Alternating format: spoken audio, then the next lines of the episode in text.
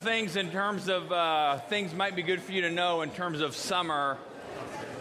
Um, uh, if you if you have a tendency of being hot in this building on Sunday mornings, you probably want to sit like over here near where the blowers are blowing out. If you have a tendency to get cold, you probably want to sit in the back row because it's um, we can't we have so much control of the air conditioning. It's loud. So if you think it's too loud, then we turn it off. Then it gets too hot. Then we turn it back on. It gets too loud. So uh, I've, I've, I've, told people right now comfort needs a Trump sound, so I'll just talk louder if the sound's too loud for you. Um, I'd rather talk louder than to have all of us sweat. So, anyway, so if, if you like to be cooler, I think the front rows are cooler. I don't know, maybe not. Yes, okay, I hear that. Front rows are cooler, so you might see people in the sweat wearing sweaters in the front rows, and you're wondering what's up with them, but that's because the fans are blowing on them. So, anyway, let me pray. God, uh, thanks for your Holy Spirit. Uh, thanks for his presence, and that, like I've said before, on June 12th, 2011, on this day, in this place at the corner of 3rd and Lincoln, we believe your Holy Spirit is present um, in a way that we don't always understand, but we know in somehow in the invisible world, there's a reality we can encounter and interact with uh, that will bring us life. So we want to listen to what your Spirit says to us. So give us ears to hear and uh, courage and grace to respond. We ask this all in the name of Jesus. Amen. Okay, uh, top 10 here. Um, top 10 best smells. All right, now, this I found on a blog from Joe and Camille Jennings of Pennsylvania. I have no idea who they are, but if it's on a blog, it must be true and verifiable, right? All right. I just happened to find this one I thought was interesting. Top 10 best smells. Number 10, fresh laundry. All right. Number nine, freshly painted walls. All right, number eight, chocolate chip cookies, assuming they're cooking. Number seven, Sharpie pen. Now, don't smell it too many times, you might get a headache. All right. Number six, a new can of tennis balls. All right. Now, if you want to, I can give you the, you want to see a picture of these people, and I, they're all on their blog spots. Like, so again, if it's on their blog, it has to be true. All right. Number five, Babies, not the diaper smell, for those of you who have babies and diapers now, but of course, the fresh pink smell of babies. All right, number four, top 10 best smell, the ocean. All right, imagine right now if we all closed our eyes, pretend you were on the beach and could smell and hear the ocean, we would all kind of relax. Number three, Christmas trees. Number two, cinnamon. This one I didn't know. I, I, don't smell cinnamon. I mean, not out of the bottle. You, get, you end up coughing anyway. But anyway, all right, number one, freshly brewed coffee in the morning. That's why I chose this one because these people obviously have number one right. So uh, now I want you to I want you to pick one of those. I want you to pick one of those right now that you, that you would say that if you had a chance just to kind of sit and exhale and relax in that environment and smell that, or if you're holding a you know freshly clean baby, uh, I want you to sit. I want you to close, pick a smell. Then I'm going to ask you to close your eyes in a second. All right, pick a smell. Pick whichever one of those that you think gives you uh, some degree of rest and peace and kind of like wholeness kind of feelings. All right? And I doubt if anybody's choosing Sharpie pen, but if you want to, that's fine too. All right? Go ahead and close your eyes. All right, now just, uh, you know, exhale and inhale a few times and just uh, remember the smell. Be there just for a minute. We're not, we're not gonna, I'm not going to hypnotize you or anything, don't worry.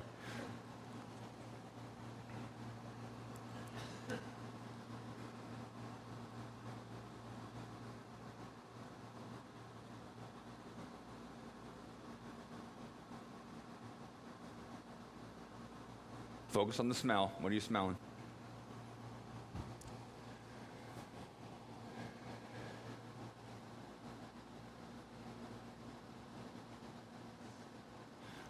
All right, come back to reality. Come on. now, my guess is if you're like me, I was envisioning the ocean because I love being at the ocean. I love smelling the salt water. I love even smelling the chlorine of the pool nearby. And it's amazing how when you're, how smell can actually calm you. You know, think of walking into your grandma's home on Thanksgiving, you smell the Thanksgiving meal being made. The aroma has a some kind of inviting, calming effect. Or if it's baking bread, or if it's freshly, fresh, clean baby, or fresh sheets at your house, or whatever. There's something about those and you just kind of something in, inside of you, almost a weird kind of peace. I mean, over clean things and things that smell well. Now, here's the question. Go back to the list for a second. What, what would Jesus have said? Does he, did he have a favorite smell? Did he have a favorite aroma? Probably not Christmas trees because we didn't have them yet, you know, because Christmas was after that. But one thing I want to look at today is it seems like God makes a big deal about aromas. And it seems like God makes a big deal about it, and the aroma seems to come from us. And it seems like there's an aroma that comes from us that gives God a whole, wholesome, restful, peaceful kind of blessing in the way that we talk about we blessing God.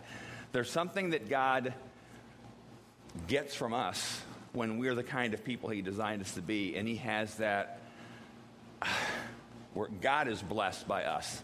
So we're going to look at that day. It's kind of this interesting story from the Gospel of John, and that, where the, a fragrance and an aroma is involved. But there's more than just a story we're going to look at today because it's an interesting story about what happened to Jesus. Uh, this is actually a week or so before his crucifixion. All right. So we're going to go to John chapter 12. If you remember last week in John chapter 11, Jesus raised Lazarus from the dead. And if you also remember the Pharisees, and they were the kind of the religious elite, and they were incredibly spiritually proud. They were the arrogant ones. And I said before, let's not forget that we could be like them. So we're not saying they're the bad guys. We're saying we understand how people can become that way because we can. They wanted, at this point, they're already planning to kill Jesus. So the gospel is not no longer and never has been a hallmark kind of feel good story because from the very beginning of the Gospels, Jesus is signing his own death warrant because he's messing with the status quo. So Jesus had just raised Lazarus from the dead. We get a report early in the chapter that the Pharisees, the religious leaders, were now intent on killing Jesus because we can't have that because now he's getting too much of a following. So think about the, the weird kind of spiritual psychology going on here. We want to kill this guy because he's, he's messing up our show. He's messing up the way we've designed the religious people to respond, all right? John 12, six days before the Passover celebration, all right? Passover was celebrating the children of Israel leaving Egypt. They did it every year. It was a whole big, big celebration religious of the Jewish people. Jesus arrived in Bethany, the home of Lazarus, the man he had raised from the dead. All right, just a little bit of a geography here. Bethany is about two miles from Jerusalem, right over the Mount of Olives. I said before, the Mount of Olives is really, it's a small, small mountain, like a big Brown County hill almost. So Jesus is actually, he had been like way over here a few days before, and he starts moving toward Jerusalem in the Passover, and he knew he was moving toward his death. And he knew that the, the, the religious elite bigwigs in Jerusalem were looking for a chance to get him. So he's moving closer to Jerusalem. He raises Lazarus from the dead. Now he's in Bethany, two miles, you know, not, not a real long walk away to Jerusalem. But again, keep in mind the context because the next part of the story gets really brutal and intense and, uh, and then eventually victorious for Jesus because he's the death and his resurrection. All right? So that's where we are. Next one. He's at the house. A dinner was prepared in his honor. Martha, remember, was Lazarus' sister. Martha served, and Lazarus was among those who ate with him. Then Mary took a 12 ounce, Mary was another sister. Mary took a 12 ounce jar of expensive perfume made from essence of nard, and she anointed Jesus' feet with it wiping his feet with her hair, the house was filled with the fragrance. All right, we'll come back to fragrance. Remember, aroma, smell. House was filled with the fragrance. All right, next one. But Judas Iscariot, the disciple who would soon betray him, said, That perfume was worth a year's wages. It should have been sold and money given to the poor. Not that he cared for the poor, he was a thief, and since he was in charge of the disciples' money, he often stole some for himself. Go ahead. Jesus replied, Leave her alone. She did this in preparation for my burial. You will always have the poor among you, but you will not always have me. All right, and then last one. When all the people heard of Jesus' arrival, they flocked to see him and also to see Lazarus, the man Jesus had raised from the dead. Then the leading priests decided to kill Lazarus too, get rid of the evidence. For it was because of him that many of the people had deserted them and believed in Jesus.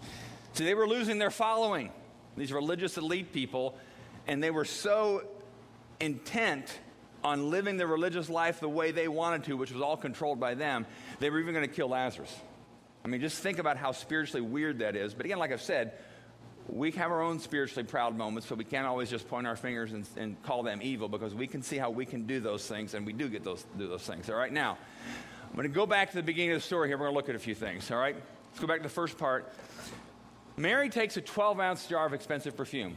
All right, Lazarus said, I mean, Judas said, and other gospels, other other people at the table said this too. It was worth a year's salary. That's expensive perfume. All right? Mary took what was worth a year's salary, expensive perfume, and she anoints Jesus' feet with it, and then uses her hair to wipe off his, off his feet. And then we read the house was filled with the fragrance. And it's interesting that John, we're assuming John might have been in this situation, or else whoever told John about it, it's a pretty good safe assumption that John was there, one of the closer disciples. But he mentions the fragrance. Now, let's do, a, let's do kind of a rewind back into the Old Testament. Because in the Old Testament, there's a phrase that shows up a bunch in the first five books of the Old Testament. And the phrase is this a pleasing aroma to the Lord. All right? Let me just read one passage. It shows up 40, 41 times. But, like, for example, it's all about how they're supposed to worship. And then remember, they, they, would, they would present animals for sacrifice grain for sacrifice. They would sacrifice things to God. I mean, from the very beginning, Cain and Abel, uh, Cain brought, it said, some of his crops. Abel brought the first portion of his stuff. And Abel's was more honorable to God because he brought the first portion of his to God. After Noah and the flood, it said Noah offered a, a sacrifice offering to God. And Genesis 8 says, and it was a pleasing aroma to the Lord. Then in the book of Leviticus and Numbers and all over the place, it says things like, uh, you must present a grain offering consisting of four quarts of choice flour, moistened with olive oil. It will be a special gift, a pleasing aroma to the Lord. And then it talks often about a lamb, sacrificing a lamb to God, and the lambs had to be what? No defect. Choice lamb. Had to be choice flour. Had to be a first portion of, of their crops. And think about this for a second. Doesn't that seem wasteful? I mean, your, your living is, is your sheep and your crops, and God says, take the best stuff you have and just burn it. I mean, that's, let's be kind of crass. That's what they're doing. Just burn it, just waste it. What, what's God up to with that? Take the best stuff you have, nothing defective, choice flour, choice olive oil, take even some of the best wine you have, and waste it. Sometimes they would eat the lamb afterwards, sometimes they would just burn it all up. But 41 times in the Old Testament it says that was a pleasing aroma to the Lord. Pleasing aroma. Say, say, that phrase. A pleasing aroma to the Lord. Now, do you think it was really that God had some kind of nose and could smell it? No, there's something else going on. What's pleasing aroma is not the actual sacrifice, it's the heart that brought the sacrifice. And it's a heart that brought the sacrifice that was without defect, that was choice, and it was the first portion of what they had. And so it's no, it's no accident that John mentions the house was filled with the fragrance. And later in the Old Testament, there's times where they, they start bringing crippled animals or animals they stole from somebody else or animals that were just not quite up to snuff. And they would offer those to God thinking, what's the difference? It smells the same. I mean, whether the lamb has a broken leg or not, what's the difference to God? It smells the same. But think about that for a second. I mean, if you're, you know, we're, if, if, if, if you were owning all these sheep and you got to pick the best one out, and that's when you kind of waste, and I mean waste, and I'll explain that in a minute. But let's think about Mary now. Put yourself in Mary's shoes. Her, her brother was just raised from the dead. She's been a follower of Jesus for at least, you know, a number of, a few years and she's getting ready to go to this dinner. It wasn't at their house, was somebody else's house. What was she thinking? Did she, did she think, did she go through her perfume stuff and say, well, here's the cheap stuff from Walmart. I could use that. Here's, I got that at J.C. Penney on sale. Somebody gave me that for Mother's Day and I hate the smell. I could bring those.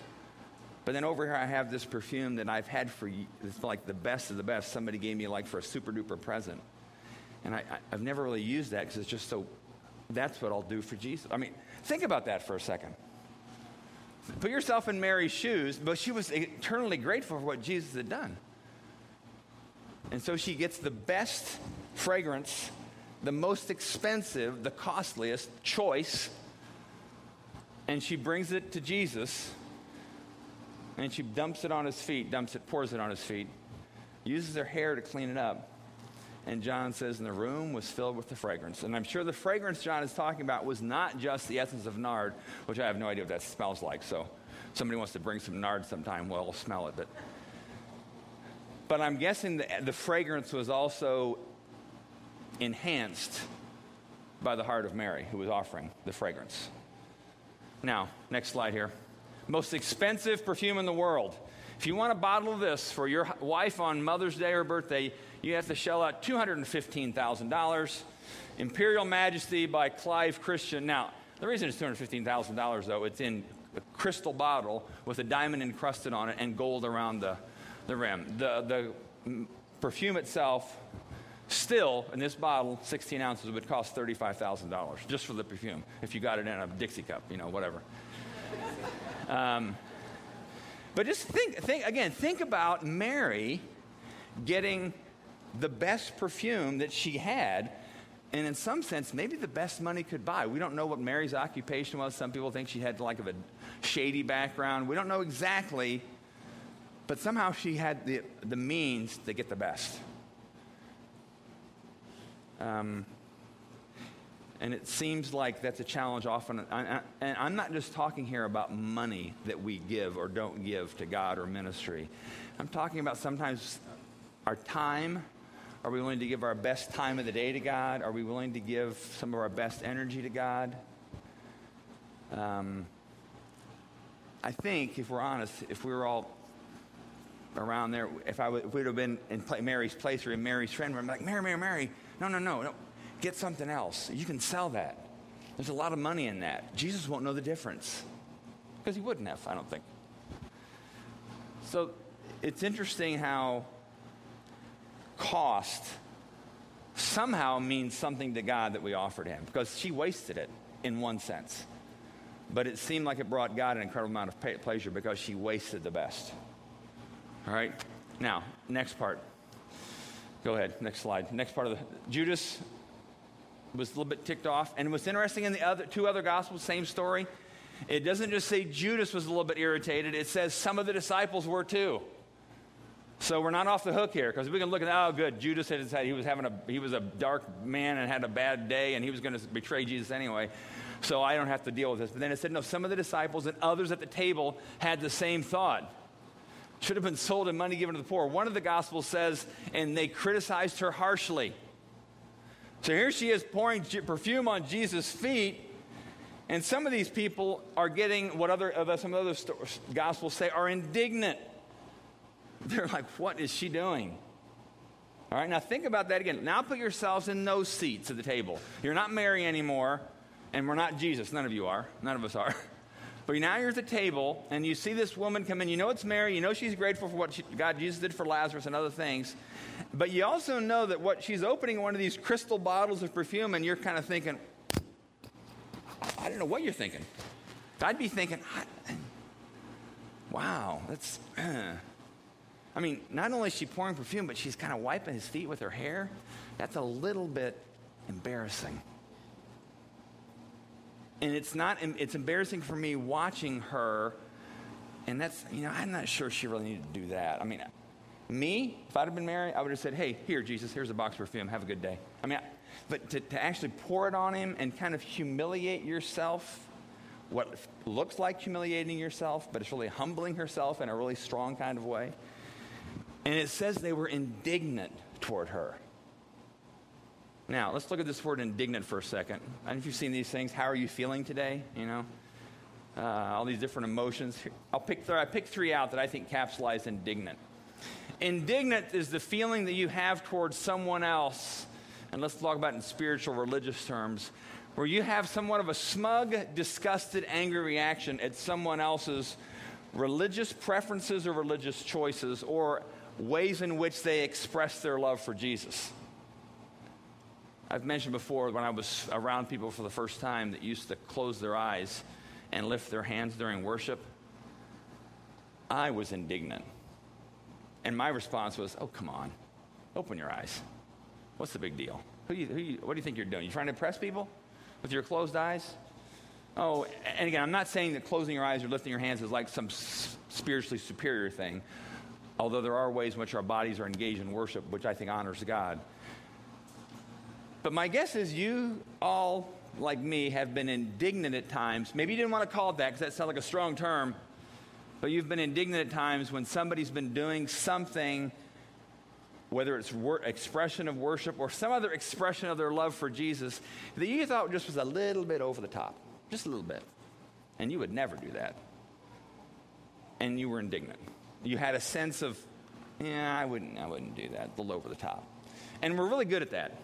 We're really good at kind of judging, especially other, other branches of Christianity, other churches. You may be indignant toward people that use hymn books. Yeah, that's kind of old fashioned. I mean, who wants to sing out of a book? You may be indignant toward people that raise their hands. You may be indignant toward people that sing loudly. You may be indignant toward certain songs. I don't know. And it's okay if you don't like something, if it's not your preference. But you cannot have a preference and still not have that spiritual attitude of indignance towards someone. But we do that. But what, what now, now, now let's be Mary again. What is it about Mary that she didn't care what people thought about her? I mean, she's down on her hands and knees pouring perfume on Jesus' feet that are probably dusty, and then she uses her hair to clean it off. That, she threw dignity out the window. And again, if I'm Mary, I'm walking in and I'm thinking, I, think I want to pour this on Jesus' feet, but there's going to be a crowd there. I don't know how to do it. And then you go in the door, then you walk around the block a few times trying to think, how am I going to do this? And I know I think I'm supposed to. And then you go in there and you're like, he's talking to somebody. I don't want to interrupt him. And maybe I'll just hand it to him. Maybe I'll just suggest he might put it on his feet. And I don't know. That, that's what I would be doing. Because especially if I knew that's what I was supposed to do, if God wanted me to do that. And then, then you break through a barrier of just kind of reckless abandon in a good kind of spiritual way. And she probably just dropped to her knees, opened it up, and just poured away. And at that point, she didn't care what any of those people around the table were thinking anymore. She didn't care. I'd love to be like Mary someday. I'd love to not care about what other people think about me and how I express myself and my love for Jesus, whether it's here singing or whether it's how I spend my money or whatever else. I'd love to be like Mary and not care anymore about what people think about me especially about how other Christians think about me and whether I've kind of violated dignity or not. Um, one, of my, one of my favorite stories, uh, it's true stories, from a pastor, he's kind of a mentor of mine. His name's Jack Hayford. He's told a story early in his ministry. He was in Africa on some kind of a trip with uh, some churches. And during a worship service in Africa, these people were doing this kind of jig, kind of a dance as part of worship. And he said, I was sitting on the platform and he, he was kind of imitating what it was like. He said, it, was just, it looked kind of silly to me. And he said, I was just kind of, eh, okay, whatever. And he said, I was kind of smug and I was indignant, but I was very, I was very religious at the moment. I smiled and clapped and they were done or whatever. But then I went home and he said, months later, I'm having my own morning time with God. And I just felt really close to God. And I said, I said God, I, I would do anything for you. And he said, I heard God say to me, Will you dance for me? I think this is the privacy of his own home. Nobody's looking. And his first reaction, as would mine or yours probably be, is like, Really? I mean, I don't think that was God. There must be something else going on.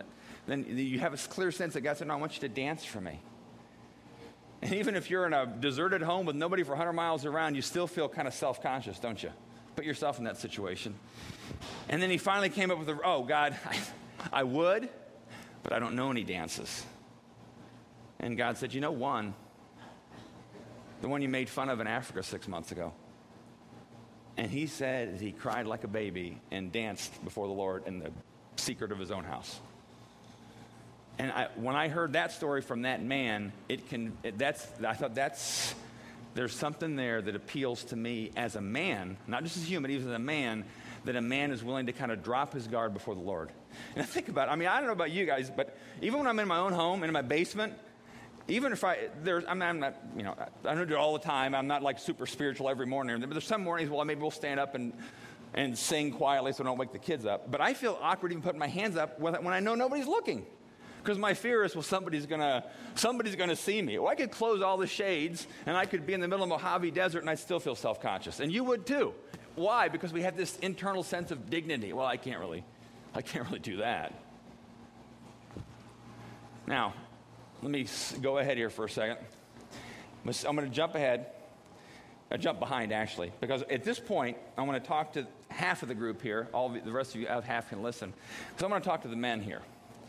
Because at this point in the story, it's good for us to see Mary do that while she made a big, costly decision financially, sacrifice, and she kind of made a really emotional expression of her worship to God and I'm glad that's what women do, but that's not me. I'm a guy. And some of you men may have been thinking that, and if you weren't thinking, it was probably down in your subconscious somewhere. Yeah, it's okay for women to kind of violate dignity. Um, King David, 1000 BC.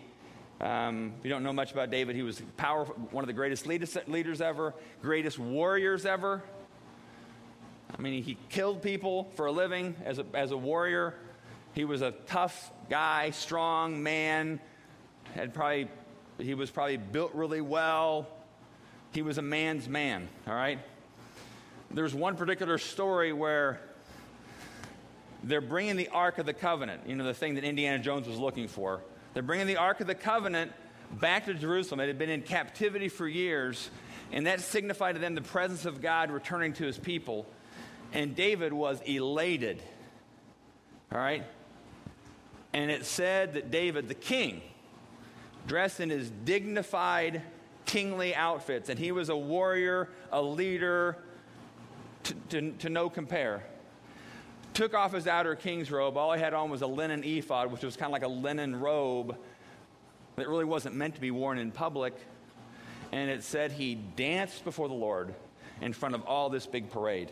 So envision a big parade and some and the king or the mayor or the president or the governor or whatever else rips off his sport coat, pulls off his tie, takes off his dress shirt, has a t shirt on, and his jeans or whatever, and he just dances in exuberance before God. And David's wife, Michal, saw this happening from a distance. She was looking out the window down to the street below, and she was indignant. Because why would a king be so indignified in those ways. And when David came into the house, she said, Well, my, how you've distinguished yourself today. Dancing before all the servant girls like that in your underwear. I mean, I'm, I'm paraphrasing a little bit. And, and David's response, and I love his response, and this is what he says put it up there. I will become even more undignified than this, and I will be humiliated in my own eyes. So he said, I was dancing before the Lord.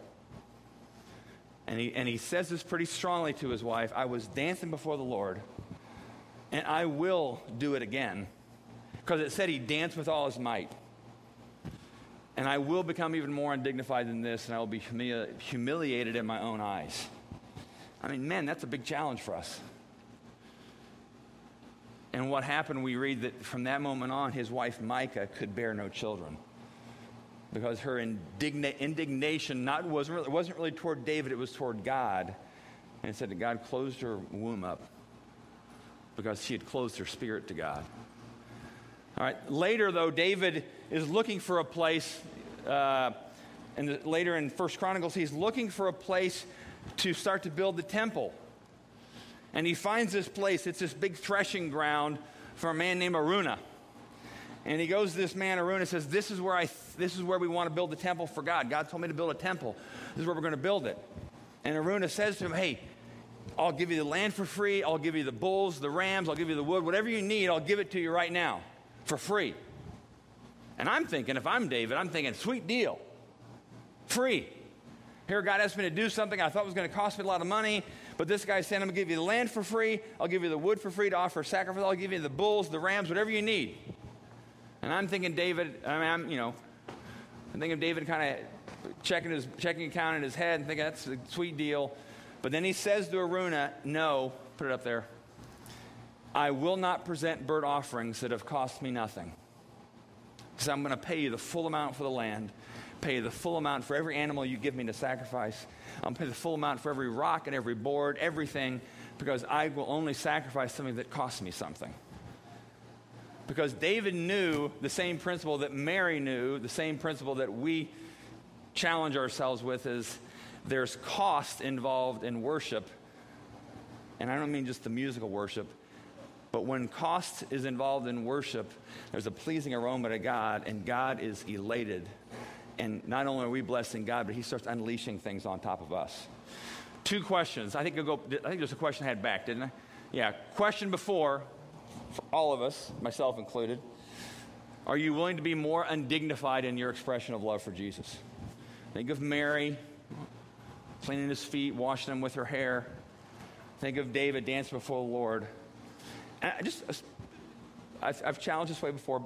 Sometime this week, when you're absolutely sure you're in a house that's locked up and nobody's going to see you, do something different in your expression to God. Even if you're not used to raising your hands, and again, there's nothing ultimately spiritual or not spiritual about that. It's not a measurement. Maybe you just for a second say, God, I love you. and Then put it down real fast so you don't feel weird. Do something different. Stretch yourself a little. If you're not used to kneeling, kneel down for a couple minutes, then get up just in case somebody comes in the house and didn't know and they see you and you're embarrassed. All right? But push yourself a little and ask yourself are you willing to become more undignified in your expression of love for Jesus? Not, not emotionalism, not, stupi- not craziness, not silliness, not nuttiness. I'm talking about that. I'm talking about a strong sense of humility before God. All right? That's question one. Question two Are you offering to Jesus only that which costs you little or nothing? And that could be your money. Maybe you're offering Jesus just a leftover when you have a little extra that week or month. Maybe it's your time. Maybe you offer Jesus time during the day to interact with him in prayer or reading the Bible. Maybe you offer him time before you go to bed when you're, you're already half asleep and it's really not the best part of your day, but you want to check it off your list, so you, I'll give him those few minutes. Are you willing to give Jesus the best part of your day, the best part of your money, the best part of your energy, the best part of your time, because what God seems to want over and over again is He wants the choice flour, He wants the first part of your sacrifice, and He wants things without defect. I mean, it's almost like today, I was thinking about this. I was, was almost like, what if, what if God said, okay, take, your, take the new car you just bought and drive it over a cliff as a sacrificial offering to me? We'd be like, that's crazy. I do not think God's saying that. Please, somebody, nobody try that. But, but that's the kind of one they're saying. God said, I want the best. I want the best from you. So are you offering to Jesus only that which costs you little or nothing? Is there something in your life that you're giving Jesus kind of the crumbs? Um, let me finish with this and we'll lead into communion. Go to the next one uh, in Ephesians chapter 2, kind of continuing the theme of this aroma to God, um, this is what Paul writes to the church in Ephesians. And as we lead into communion, which again is we're, uh, we're celebrating Jesus, because when Mary did this, Jesus said it's a preparation for my burial, it's a preparation for suffering, and then victory and power. This is what Paul says to the church in Ephesus live a life filled with love, following the example of Christ. He loved us and offered himself as a sacrifice for us. Read that out, next part out loud with me. A pleasing aroma to God. A pleasing aroma to God and sacrifice are kind of tied together. All right? And then, this is what Scripture says later, or earlier in 2 Corinthians. Now, God uses us to spread the knowledge of Christ everywhere like a sweet perfume. We're now the, we are now the aroma of Christ to people. And not simply by you know, how you vote or if you vote for family values or that or that. You're the aroma of Christ by the fact that you have a sacrificial, humble, joyful, loving kind of spirit toward your friends and your neighbors even the neighbors you don't like. That's the way we are aroma to God. And when we become this sweet perfume to God, God begins to unleash things in the world and in your neighborhood and in your life. Because that's the kind of people that God made us to be. And I think there's joy there and I think there's incredible pleasure for God there. And you think about And I'll close with this. In the book of Revelation, talks about kind of this big worship service going on in, in the, all of eternity that we'll be a part of that's going on even now. And it says that the, some of the people in the worship, the elders, were holding golden bowls of incense, which are the prayers of the saints. It's like God holds our prayers in bowls because He loves how they smell to Him. He loves when we give ourselves to Him, there's something that just lights up in the heart of God toward us. So, as we celebrate communion every Sunday, what we do here at Exodus is we, um, because Jesus said, Do this in remembrance of me. Remember what I came to do for you. Remember the promises. Remember that I showed you that the way to joy is through sacrifice. And so, what we do is, This is my bread, this is my body given for you. Do this in remembrance of me. And what we do is, when we'll, in a second, we'll be singing, and everybody's invited to come on up, any of the, any of the aisles, and we'll offer you the bread. Just tear off a piece and then, uh, then Jesus said, This is the cup of my new covenant in my blood. I'm going to shed my blood for you, and I'm going to open the way for you to be the kind of people you've always dreamed you could be, full of the life of God. But it's going to be through sacrifice, it's going to be through uh, challenge and difficulty, but there's joy. And he said, Every time you drink this, remember me. Remember what I came to do for you. So at Exodus, what we do is tear off the bread and then just dip it in the cup. Don't try to drink out of the cup. We just dip it here. Um, so most people eat it while they're standing here. Other people take it back to their seats. It's up to you. And then at the same time, uh, over on the side, there'll be people in the room to pray for anyone who has anything to pray for. Could be related to something this morning. Might be related to something totally different. But they're there simply to pray for you. So you may want to go there before or after you take communion. It's up to you. So um, we'll pray, then we'll sing. And as we're singing again, you come on up and we'll take communion. So, Jesus, thank you that you are the sweet aroma uh, to the heavens, and that your sacrifice and your death was the beginning of an incredible time of abundant fragrance in this world. And thank you that you gave yourself so that we can then have a whole new way inside of us to become alive in God. And we're grateful for what you do for us and what you will do for us. And we remember you uh, with joy. We ask this all in the name of Jesus. Amen.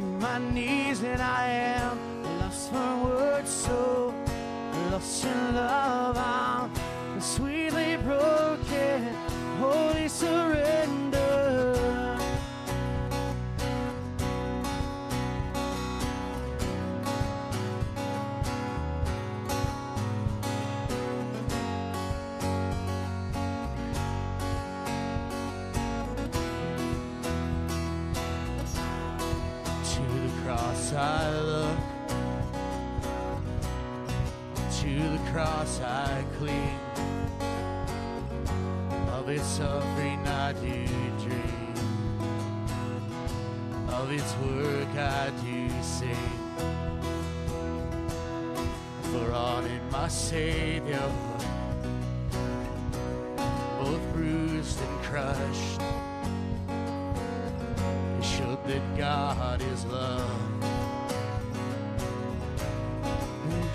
God is just.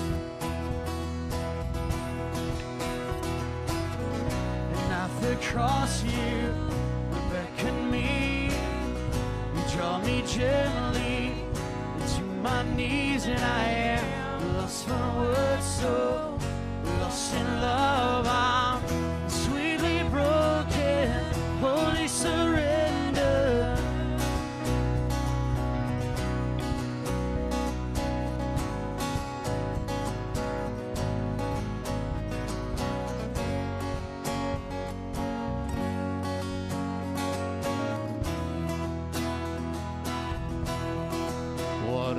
priceless gift, an undeserved life. Have I been given through Christ crucified? You called me out of death. You called me into life. Cause I was under your wrath. And through the cross I'm reconciled. And at the cross you beckon me. You tell me gently to my knees, and I am lost for words, so lost in love. I'm sweetly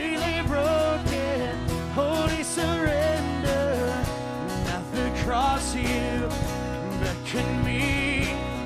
You tell me gently to my knees, and I am lost for words, so lost in love. I'm sweetly broken in all the cross, in all the cross. I must confess.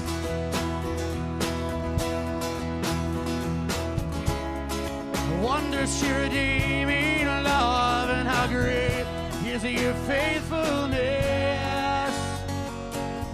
And at the cross you beckon me, you draw me gently to my knees, and I am lost for words, so lost in love. I'm sweetly broken,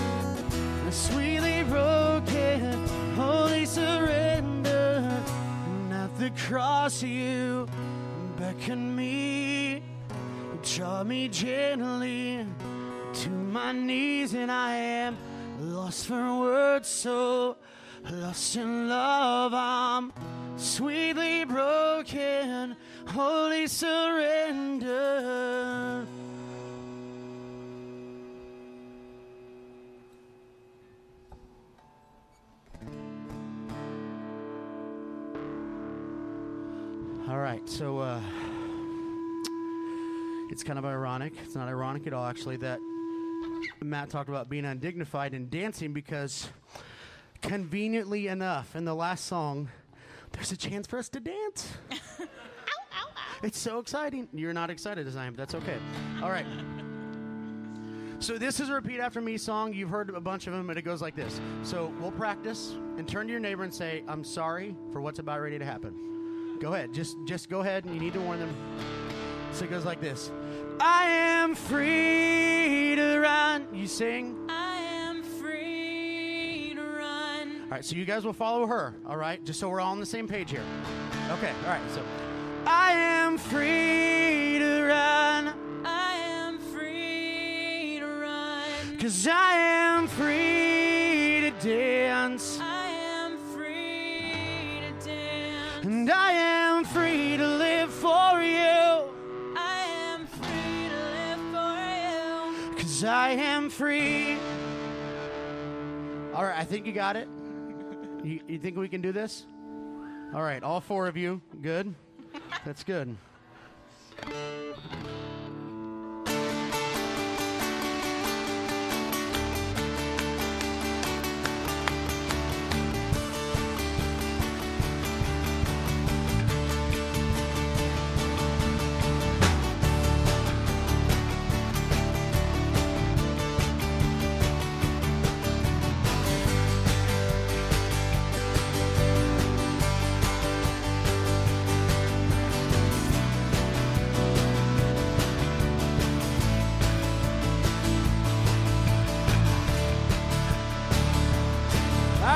Sing it with me.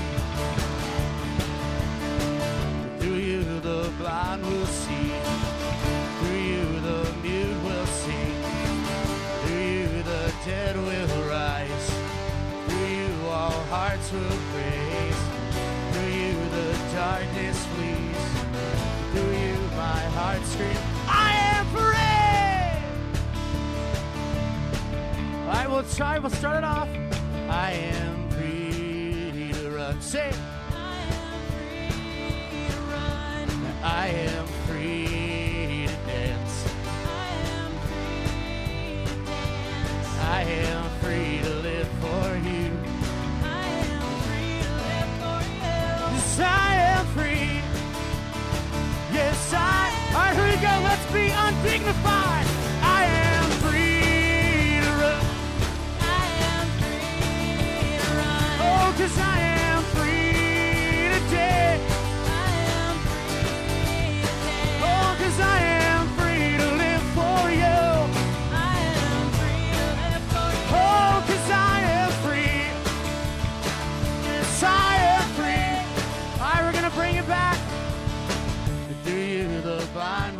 Through you, the mute will sing.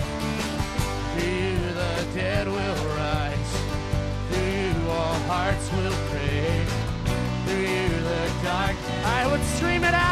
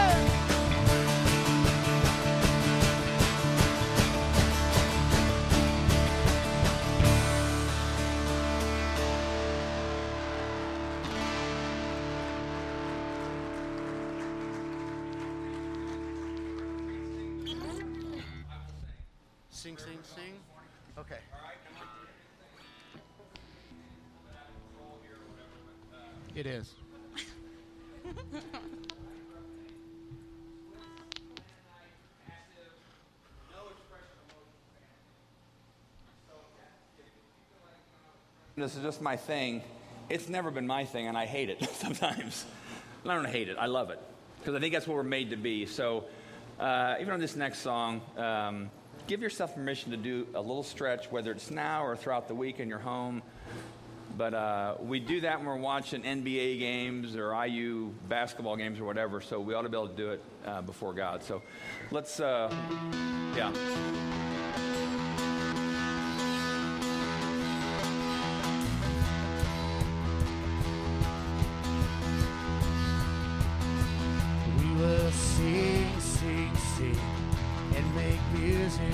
The heavens. We will sing, sing, sing. Grateful that you hear us when we shout your praise and lift high the name of Jesus. A little louder, come on. We will sing, sing, sing,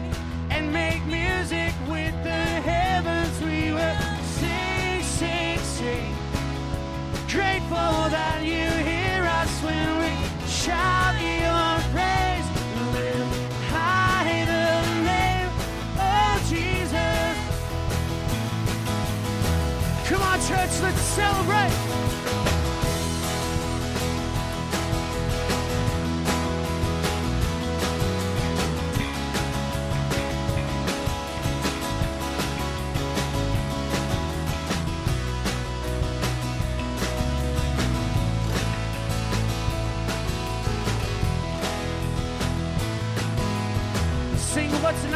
Love about you? What's it not to love about you? Heaven and earth adore you. Kings and kingdoms bow down. Son of God, you are the one. You are the one who we're living for. You are the love that frees us. You are the love that frees us. You are the life that leads us like a fire burning. Son of God, you are the one. Yeah,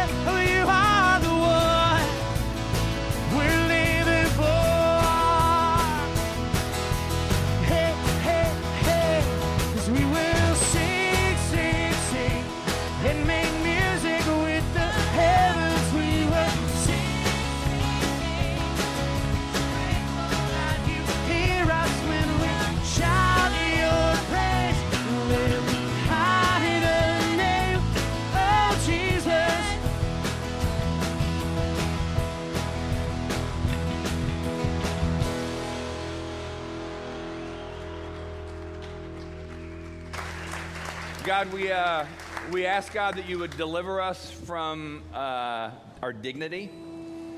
We ask you that you would deliver us from our clutching hands that doesn't want to let go of anything expensive for you.